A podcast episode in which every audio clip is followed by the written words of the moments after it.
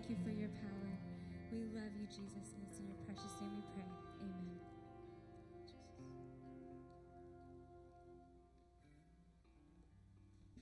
All right, you can go ahead and be seated.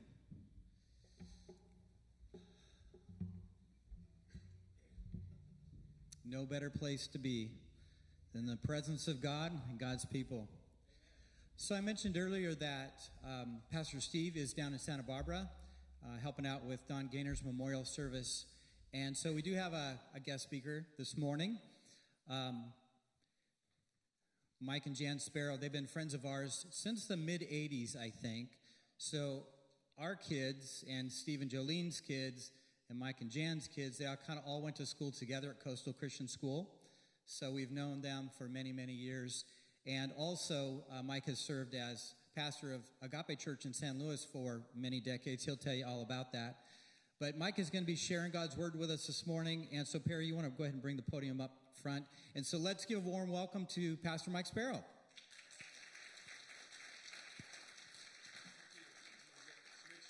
There we go. Test. I am. I got your stuff. I'm using it for a oh, second. Thank you. Good morning, everybody. Good to be with you. Good to see you all. See some familiar faces. And I was here, I don't know, several months ago, and Steve actually invited me back. So, hey, something must have went right maybe. I don't know. But it's good to be with you. I also have a twin, and uh, not quite like this. And uh, his name's Pat Sparrow. And because it was Halloween, I was tempted to open today with a slide of Pat and I. This was a long time ago, 45 years ago, actually. It was the Halloween before we received Christ. Pat was dressed like a nun, and I was dressed like a devil, and we were dancing. And uh, and if you saw that picture, you'd say those two guys need to get saved. And I'm and I'm sure glad we did. It was uh, it was the Lord totally working on us, in us, and uh, so here we are. I, I got some things in my heart. Steve, when he asked me to speak, it was several months ago. He started setting up this date, and he said, "Kate, would you want to speak on that day?" I asked him, well, what, what, do you want me to speak about? And uh, he says, I don't know, whatever's on your heart. And so there's been lots of things on my heart because the season the church is in and what's going on with the big church, the Big C church. And I'm a regional director for our association, so I get to travel some as COVID opens up uh, talking to pastors all the time. I'm also helping to coordinate the Pastors Fellowship in San Luis. So I, I keep a tab on what's going on in churches and in uh, the body of Christ at large. And so th- there's been a few things that just been stirring in me that I'm hoping uh, to share today, and that you'll you'll catch it, that you'll uh, you'll see it, and you'll begin to pray into it. It'll impact you, and it'll impact your church here. Likewise, uh, last time I was here, I talked a little about Family Care Network. I'm a liaison for them, uh, helping to recruit foster kids where we can. Uh, when I speak, I tell them I'll put a plug in for Family Care Network where I can. And uh, the need right now, because of COVID, there's a big need for um, re- rescue homes or the emergency shelter homes. Uh, sometimes the middle of the night for various reasons. Uh, the police are called, the authorities come, and uh, children need to be removed from their homes. Sometimes it's short term, and as they get family or others, uh, or the situation gets revol- resolved, to put the child back in the home. And so there's a great need for that. We had a 16 year old gal, Spanish speaking only, a few weeks ago. Uh, crises came into her house, a single, mom, single parent situation. And uh, for because there was no homes for three days, she stayed in the offices with social workers. And uh, that, that shouldn't be. There's a, a strong community here. Uh, we love families. We want to see families prosper. Amen? We want to see families be healthy. And most of them are children in our community. And they've had about 60 of them have to go out of the community recently because, partially because of COVID. Parents have kids coming back from college. They're not staying on campus. They move back in the house. Also, sometimes there's a concern in the house for uh, people coming and going. There's, there's many reasons, but if you have a heart for that or just want more information about that, we'll be at a table outside and just can fill you in. I know it's a calling. Uh, I can't persuade you to do that, and uh, it's nothing that you can, you know, it, it's got to be something that God puts in here. And every time I've presented it, there's been people that have come up and said, God's been dealing with me about that for a long time. So if that might be you, come see us at the table out there. Is that okay?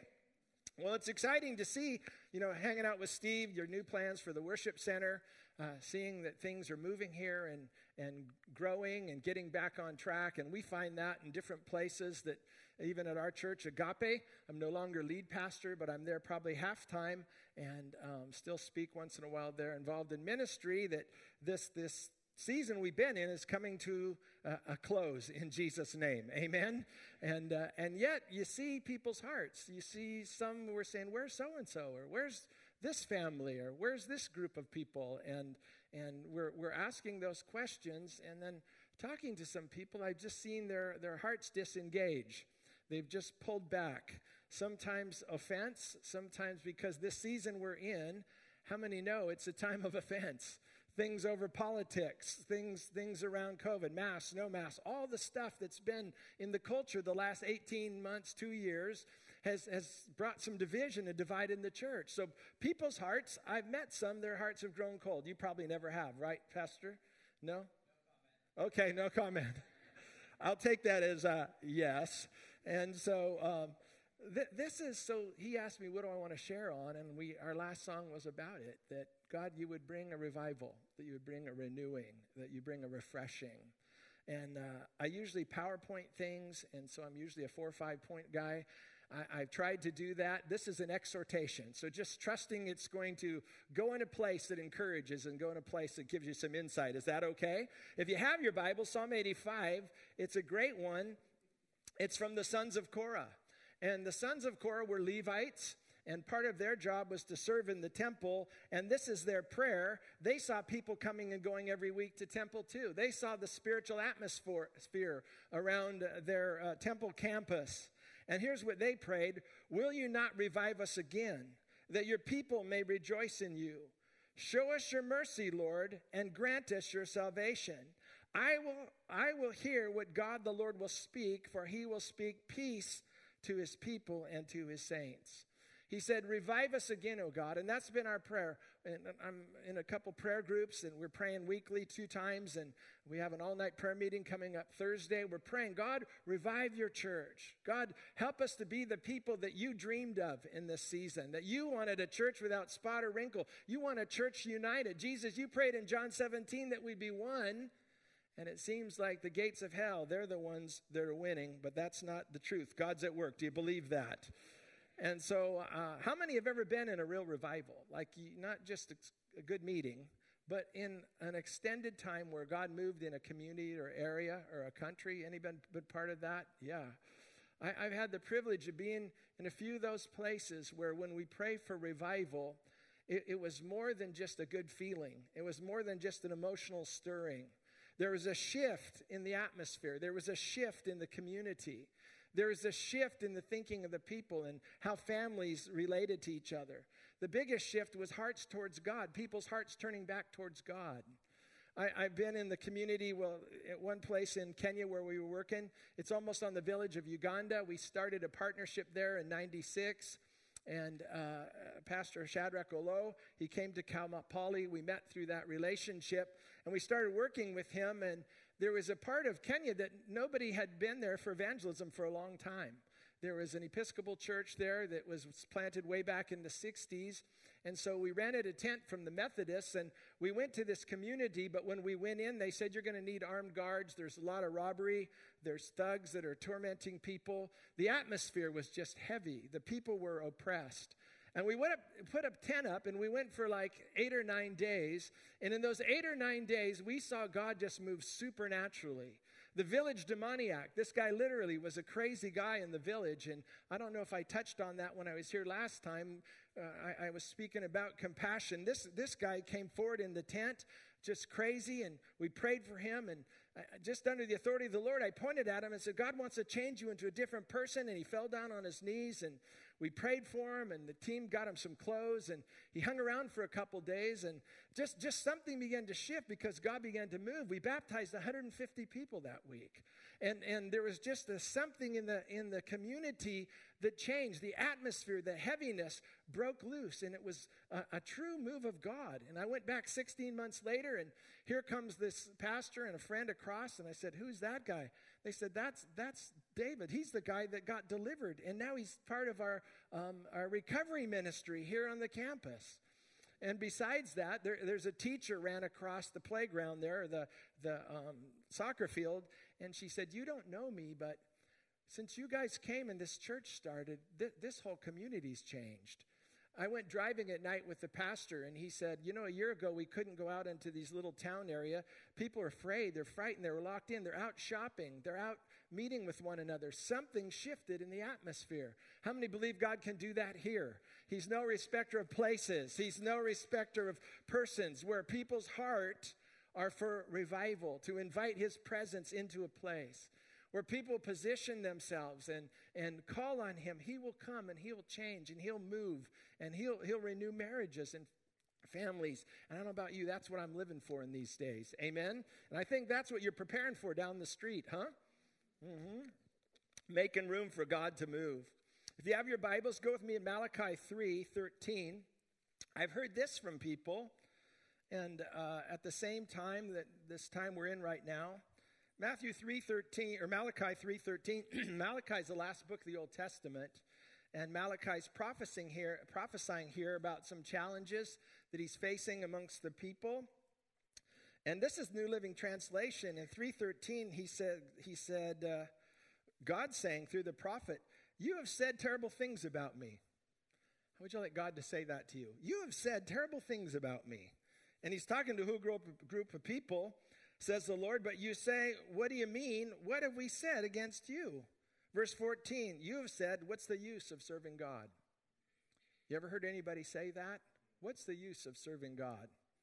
Especially in the season we've been in, there's been lots of challenges. I, have had pastor friends, deaths in their family.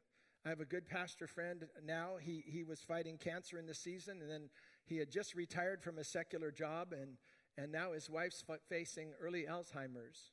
And he's been in very, very tough situation. Used to be the strongest encourager. He would walk up to you, hey, bless God, brother, how goes the battle? And uh, just an encourager pouring out of him. But this season, he, he asked me not too long ago, hey, Mike, pray for me that my faith wouldn't fail. I'm, I'm in, the, uh, I'm in the trial of my life. And so when we go through those things, sometimes that thought comes our way. What, what use is it to serve God? And then Malachi go on, goes on and said, You said, What's the use of serving God? What have we gained by obeying his commands or by trying to show the Lord of heaven that we are sorry for our sins? From now on, we call the arrogant blessed, for those who do evil get rich, and those who dare God to punish them, they suffer no harm. He's saying there's people that saying, Go ahead, God, if you're real, punish me. And he says there's no, nothing happening to them. Life just goes on for them. It's a crisis of faith. And he goes on in 16 Then those who fear the Lord spoke with each other, and the Lord listened to what they said. And his presence, a scroll of remembrance, was written to record the names of those who feared him and always thought about the honor of his name. So they're saying, there's a group here saying, what good is it to serve God? But God said, wait, there's people that still fear me. There's people that still honor me. And how many know God's a good accountant? God can keep track. God's a good listener. He knows what's going on. He said, There's a group of people that are still faithful to me, and, and I'm going to write a book of remembrance about them. I'm going to keep track of who they are, those names, because they fear me and they honor my name. And then they will be my people, says the Lord of heaven's armies. On the day when I act in judgment, they'll be my own special treasure. I'll spare them as a father spares an obedient child. And then again, you're going to see the difference between the righteous and the wicked, between those who serve God and those who do not. Now, right now, that might be confusing. It's so mixed up, the parties and the agendas and all that. But God said here through Malachi, there's a day coming, you're going to see real clear who, who knows me, who fears me, who honors me, and those that don't. I believe we're coming into that season. I believe there is a favor that's going to come on the church once again to make a distinguishing distinguish between those who have a covenant or walking with God and those who don't give a rip about him. Those that don't care about him. Even to the uh, farther side, there's blasphemers around that are just uh, undermining Christianity, attacking us, trying to intimidate the church. I just ask you, hold on and don't give up right now because there's things coming. There's, there, I, I believe there's a tide turning. John 16, 33, Jesus says, These things I've spoken to you, that in may, me you may have peace. In the world you'll have tribulation, but be of good cheer. I've what? I've, come on, I've, come on, overcome the world. That, that word there, uh, tribulation, is the Greek word thlipos. It means pressure squeeze down. Said in the world there's going to be a squeezing that comes. It's the same word they used to get oil out of uh, olive oil out of oils or out of olives when they would step and crush them that that oil would come forward. The same word was used when you're squeezing grapes to get the juice out. Flip us. there's pressure coming. But our good friend Ron Salisbury had a word that I loved, and it was perseverance. Do you remember what that word is? Anybody that knew him? Hupomone. Remember? I saw that, Joe. Hupomone. It's the Greek word that's just not patient endurance, not like just, okay, I'm going to buckle down in the storm and I wait this thing out. No, squeezing comes, thlipos squeezes you down, but hupomone, it lifts you up. It's a word for patient endurance. It's a word with about staying on course. It's the idea that if the storm's coming, some sailors would say, pull down the, pull down the sails, wrap it up, set the anchors. We're going to hunker down and wait this thing out. But this word, hupomone, means we're going to adjust our sails. We're not going to shut down, but we're going to adjust our sails. We're going to use this storm for an advantage. It's, it's having an expected end, it's seeing the finish line. So, where we are right now with this things coming against the church, I encourage you don't give up. There, there, there's a season coming. We're going to see a move of God. I totally believe that. I've had promises about that. We hear that in different parts of the world where we're serving that God is at work. Is anybody excited about that just a little bit?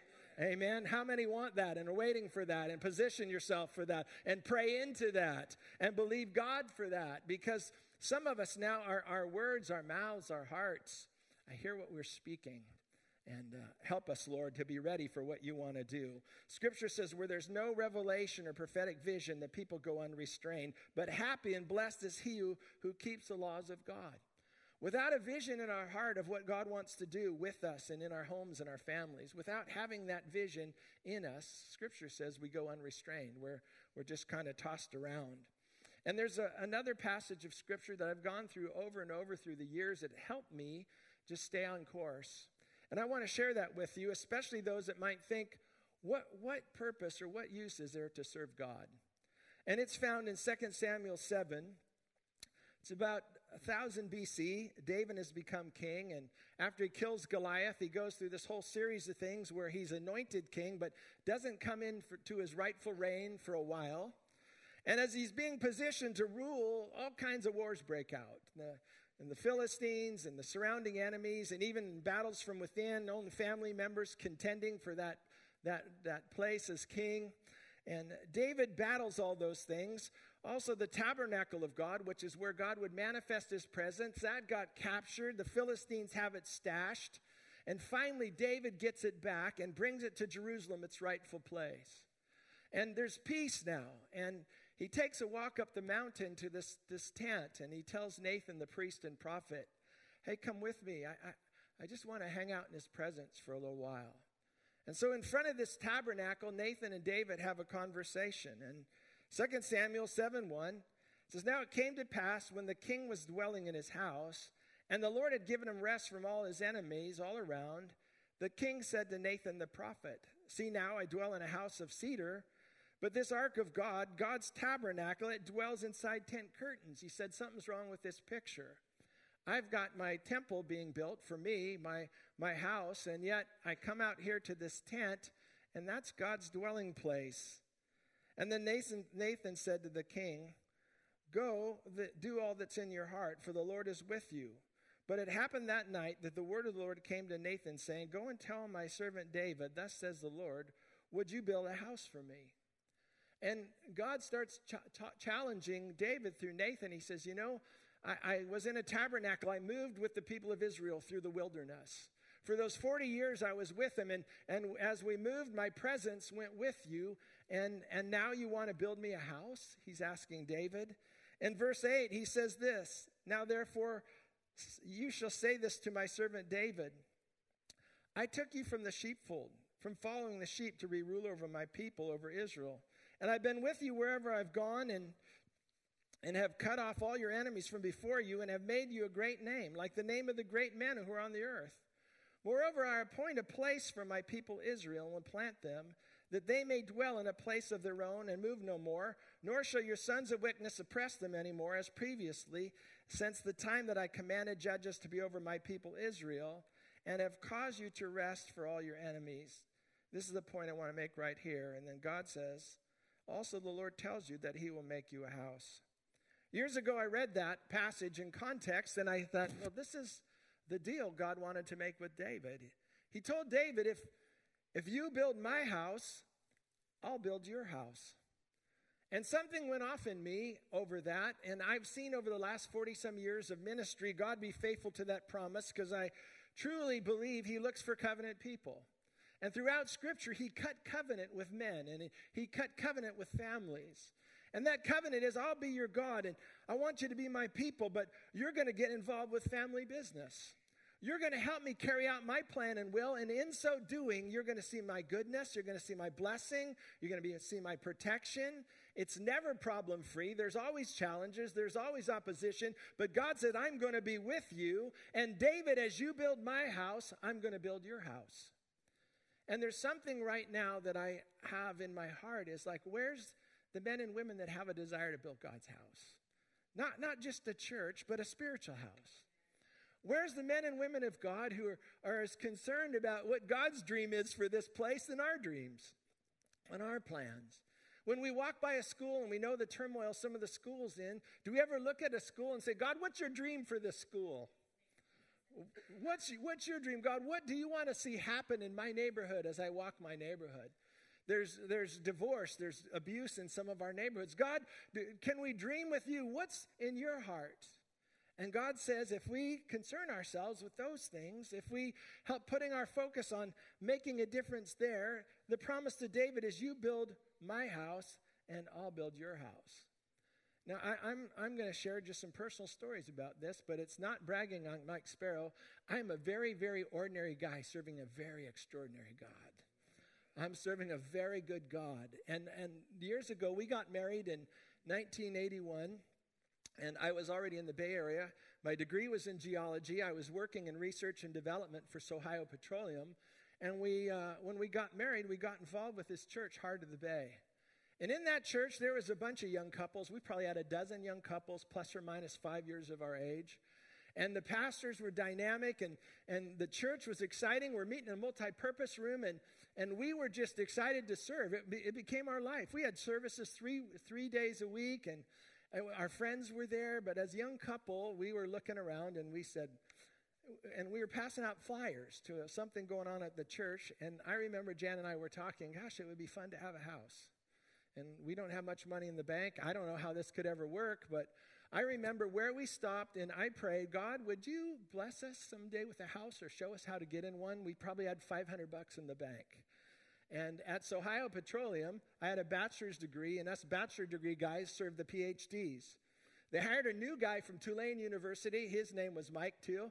And Mike came to work there, and they gave Mike some money for a down payment on a house. He had one year to use it. And at nine months, he came to me and said, Hey, Mike, I, I, I need to use this money within three months or I'm going to lose it. And uh, do you want to buy a house? And I'll give you the $10,000 and you buy the house. And uh, when you can pay me back the $10,000, you can. I just need to be on title for a while. Long story short, that was our first house. I didn't even know how to start, but I met a real estate guy and this older guy, Ray. And I remember going into Ray's office. I sit down and the phone rings when I'm in Ray's office. And we don't we hadn't even seen too many houses or he hadn't really showed us anything. Phone rings.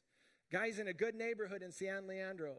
Little house. He had on the market for 93,000. He said, "I'll let it go for 82,000. I'll carry back some of the money." Ray said, "Let's go look at the house." We looked at the house, and a day or two later, we owned a house. I said, "How in the world did that happen?" God reminded me of his promise. You build my house, I'll make a way for you and your house. I'm not just talking about material things, we're just talking about houses right now, right? So we, we left the Bay Area in, uh, in 1986. My twin brother was down here, and he called, said, We need a youth pastor. And we had gotten involved with youth ministry, and my heart was going more towards ministry than geology. I went from theo- geology, I say rocks in the ground, to theology, rocks in the head and heart. I, I, I made a shift. And we get down here, no, the church we left 55,000 a year, those were $86 to come down here for 70 bucks a week for youth ministry. It was a really good economic deal. Jan's dad was thrilled I made that choice. And uh, he was a professional at US Steel, and he, he came down, he was shaking his head. He looks at the church and he says, So when you, uh, if you do good, you get one of these. He thought it was like a franchise or something like that. He, he had a different mindset. We came down for 70 bucks a week. Uh, we're renting a little house in um, Shell Beach at first, but I was at a home group meeting in Grover. My twin brother's speaking on a Sunday night, and I'm looking around this house during worship, and I felt in here the Lord says, You're going to live in this house. And first I said, Really? It's got shag green carpet, smells like cats, these old Mediterranean style curtains, but it had an ocean view. And, it, and it's here in Grover Beach. And within a few months, the gal that was renting that house from our church moved out. We were in. I helped buy, through real estate, helped her buy a condo, made a little money there. And we're in this house. And then, with just in a few months, the owner of the house says, Hey, do you guys want to buy this house? And we looked at each other. I said, You know, we just moved here. I, I don't have any real job established. I'm making 70 bucks a week. I, I, I told the owner, We'll make a run at it. But in my heart, I felt like God said, Yes, go for it. So what happened? I met a lender that just moved to town. He knew as I, I was a new realtor, wanted to start a partnership, and he got us a loan for the house. And to this day, I don't know how legal it is. I don't know how it. I don't know how it worked. It was an ugly loan, but within a very short time, we were in a house, and, God was keeping His promise. That house, you know, Grover Beach on the Hill, ninety-eight thousand. We converted it and changed it, all that. Made equity that got us in the house we're in now. Last house story. So we moved across this freeway. We made some equity in that house, and um, our kids were growing up, and we had a teenager living with a five or a six year old that wasn't working well. So we needed an extra bedroom. And we looked across the freeway, and there was a house there that seemed uh, out of our price range. And again, okay, God, we're going to go in by faith. We made the offer, and uh, it, it, it's on Irish Way. And I was born on St. Patrick's Day, and on, on my birthday, we moved into that house and we're coming down the street. I had the driving the, the moving truck, and in my spirit, I heard God say, Happy birthday, and moved into house on Irish Way. And I've seen the faithfulness of God. I'm saying this not to brag on us. I've been somewhat faithful. I've had mistakes and my share of just discouragement and that, but I've seen the faithfulness of God when your heart is to the Lord, I want, I want to build your house. We've seen that on our children. When our kids were in tough times, God was always faithful to bring somebody to encourage our kids. Both of my kids got into Cal Poly with less than A averages. Now you have to have like a 4.5. Both, both of them were like B plus students. Somehow God got both of our sons at Cal Poly. I, I look just about time after time where we've seen his faithfulness. I've, I've never made a lot of money in ministry. I, I looked at my salary once and I said, it's somewhere between a prison guard and a teacher. That's probably real appropriate for a pastor. You're kind of balancing that out. But I've seen God be faithful time and time again. And it's, it's not about the money, it's just about the provision of God and feeling like, God, I'm in the family business. I'm, my, my heart's towards your house, my heart's towards your people. And when we're oriented that way, Jesus said, Seek first the kingdom of heaven and his righteousness. And what happens? Everything else gets added. And, I, and I'm not saying it's all been smooth. We've had lots of challenges, but I've, I've found this when, when, when your heart's for God and you want to see God's people uh, grow and you want to see p- God's people strengthened, as you pour your life into them, He's always got people to pour life into you. As you want to, as you give out and you're serving, there's always people that want to come around side and support and encourage us. My older brother Bill was on the streets because of alcohol for 20 some years. And he was down in Southern California, and I could do nothing about that from a distance. Sometimes we didn't even hear from him. But I know up here when we would help at our recovery ministry, and I'd be talking to people that are struggling the same thing, I would throw up a prayer God, help my brother Bill. God, deliver brother Bill. And it wasn't too long, it took several years. He ended up up here at a ranch, getting sober, receiving Jesus as Lord and Savior. And I think, God, you're just faithful. You're faithful. And as our heart's towards building His house, I promise you, His heart will be towards strengthening and working in your house. Does anybody believe that this morning? Amen. Well, th- these are some quick things. What can we do to help build God's house? We're not building just a physical house. Ephesians 2:19 says, "Now therefore, you're no longer strangers and foreigners, but fellow citizens with the saints and members of the household of God, having been built on the foundation of the apostles and prophets, Jesus Christ himself being the chief cornerstone, in whom the whole building being fitted together grows into a holy temple in the Lord, in whom also you are being built together for a dwelling place of God's Spirit. So we're not just talking about a building. Scripture says now we are the temple of God, right? The, we're the temple of God. We house the Spirit of God. God. He used to dwell in, you know, Solomon's temple. That's where they would go to encounter his presence. But after Jesus was crucified, the scripture says that veil was rent in two, the temple doors were open, and now the Spirit of God lives in you and me. And so we're not just about trying to get God's presence to come here. Part of building up the body of Christ is encouraging people that God's presence is in them and help strengthen them and encourage them. And so when we're building up the house of God, I, am talking about encouraging one another to, to use their gifts. And, you know, I just got four quick points on how do you build. First of all, Jesus said, My house, God said, My house will be a house of prayer. How do I build? I build with words, I build with prayer. We were in India in this village. We planted a new church or helped plant and dedicate a new church in this village of India with Billy Graham Palouse. And I met Billy Graham's mother, but this other lady that came to that part of India, there was murder going on. They said weekly someone was getting murdered. It was just a dark, dark area. And here we're dedicating a church, and it's vibrant and alive, and worship's going on. And I said, How did you guys transform it in such a short, short time from that to this? I said, We pray. We pray. Prayer brings breakthrough. Do you believe that? The effective, fervent prayer of a righteous man avails much. One verse, version says it makes tremendous power available. So when you and me pray, it makes a difference. Prayer is the key. I know I'm going quickly here, it's winding down. Number two, prayer changes things. Number two, determined to be an encourager. Life and death is in the power of the tongue. This season, I have met so many people that just need some encouragement. Somebody to say, you can do it. Somebody to lift them up. Somebody to give them a word in season just to uh, help float their boat a little bit. Tell your neighbor you can be an encourager. Come on, tell them that. Man, you guys don't believe that. Who, who you sitting next to right now? Holy mackerel. Come on, you can be an encourager. Life and death is in your words. Do you believe that? Mm-hmm. Th- this season, you know, uh, I don't even have time to go in the stories. What's over the, even the last couple weeks, the, the times of just people coming that just need to be lifted up and prayed for. And our words can make the difference in, in how their day goes. Our words can help turn a life, can bring freedom to people. There's power in your words. Do you believe that, church? I threw in another one here, and um, especially the season we're in, to, to have, I think, the most infectious thing and the most inviting thing and the most life changing things for people that don't know the Lord is to see someone live like they're loved. And when we realize that, that, that, when we were yet sinners, Christ died for us. I don't even have time to go into my testimony, but how God pursued me when I was running from Him.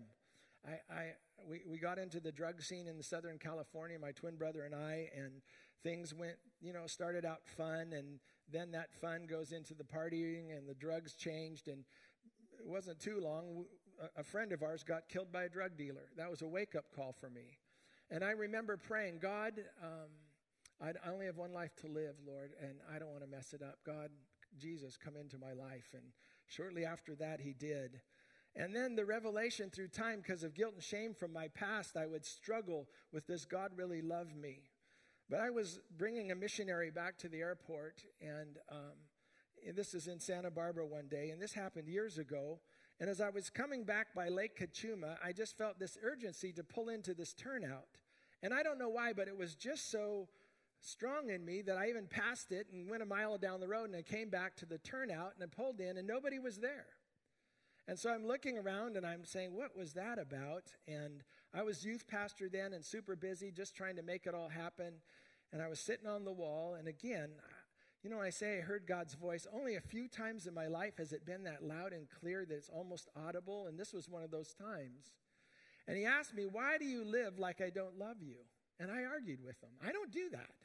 And, and he reminded me that you, you, you're struggling so hard just to, that you always got to provide, that you always got to keep it together, and you're always just, just on this rush. It was like, calm down and know that you're loved. And so now it's been years. And that idea that I, I'm, I'm living like I'm really loved, not because of how special I am, but because how good He is, how wonderful He is. And when, when people see your life differently, as Malachi said, once again, I'll make a distinction between those who serve me and those that don't.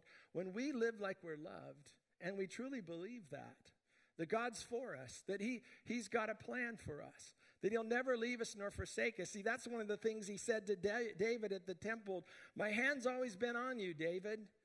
Ever since you, you were raised up as king, my hand's always been on you. When you believe that God's with you and you know that, and, and you live that way in a confidence that no matter what's coming my way, God, you're bigger. You're bigger. No matter what's coming my way, God, you said you would provide a way of escape. When we live that way, it, it, it's impactful to others. There, there's a couple times in our family where people come, come to us and said, We want what you have. We want the God you serve because of how they see the goodness of God. And again, it's not us. I know it's the Lord in us. I know when Dean Braxton was here, I think it was here, he said, When you see a tortoise on top of a fence post, you know it didn't get there by itself. And I can say that with God. What I have today and how I live today, I know it's all because of what Jesus has done.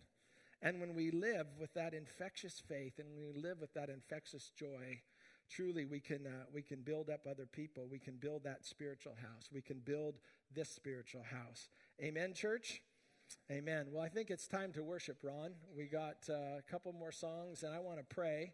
And so, worship team, come on up. And uh, I have a few more pages of notes, but we'll just end it right there. It's one of those times where, uh, over the last season, my, my heart's been filled and and stirred. And Father, I thank you for hungry hearts in this place. I thank you for a renewed desire, Lord, to see you move, Lord God, in our families and in our homes. To see some things shift where they need to shift. For joy to be restored, Lord. For your strength to come. I pray great grace, Lord, over homes that are still in recovery mode and still uh, struggling, God, even from this COVID season, businesses that are stuck, businesses that have uh, been damaged by this current culture, Lord. I, I pray, God, just your great grace there. And Lord, I would confirm, I'd ask that you would confirm, God, in hearts, it's worth it to serve you. I pray that you would renew that, that you said, when we come to God, it says in Hebrews 6, you said, when we come to you, we must believe that you are and that you're a rewarder of those that diligently seek you. And I've seen that in every culture we've been able to go to, Lord, that you are a rewarder. And I, I pray that we do it out of love for you, out of honor for you. We serve you for, because of who you are, God, and how good you are. But I pray as we serve you that others see the fruit of it in this season They'll see the fruit in our own life, the change in our own life, and how you do indeed take care of our houses. And I lift up those that might not know you here, Lord, or have drifted away, and those that might be watching online that have been frustrated and even in their own head said, What good is it to serve God? I, I pray today, Lord, that you would just open their hearts and quicken their minds again, God, and bring back remembrances and bring back understanding of when they did serve you or that hunger to get to know you, Lord, to surrender to you, to put you first and see what happens. Thank you for that, Lord. Thank you, Holy Spirit, for filling your people as we worship. In Jesus' name, amen.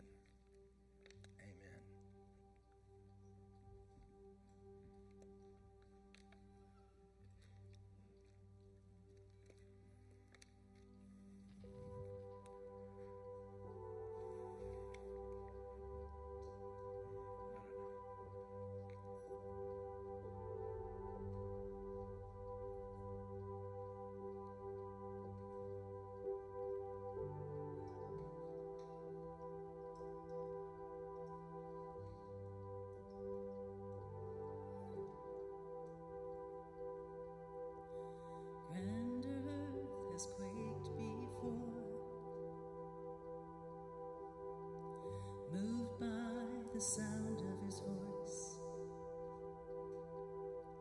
Seas that are shaken and stirred can be calmed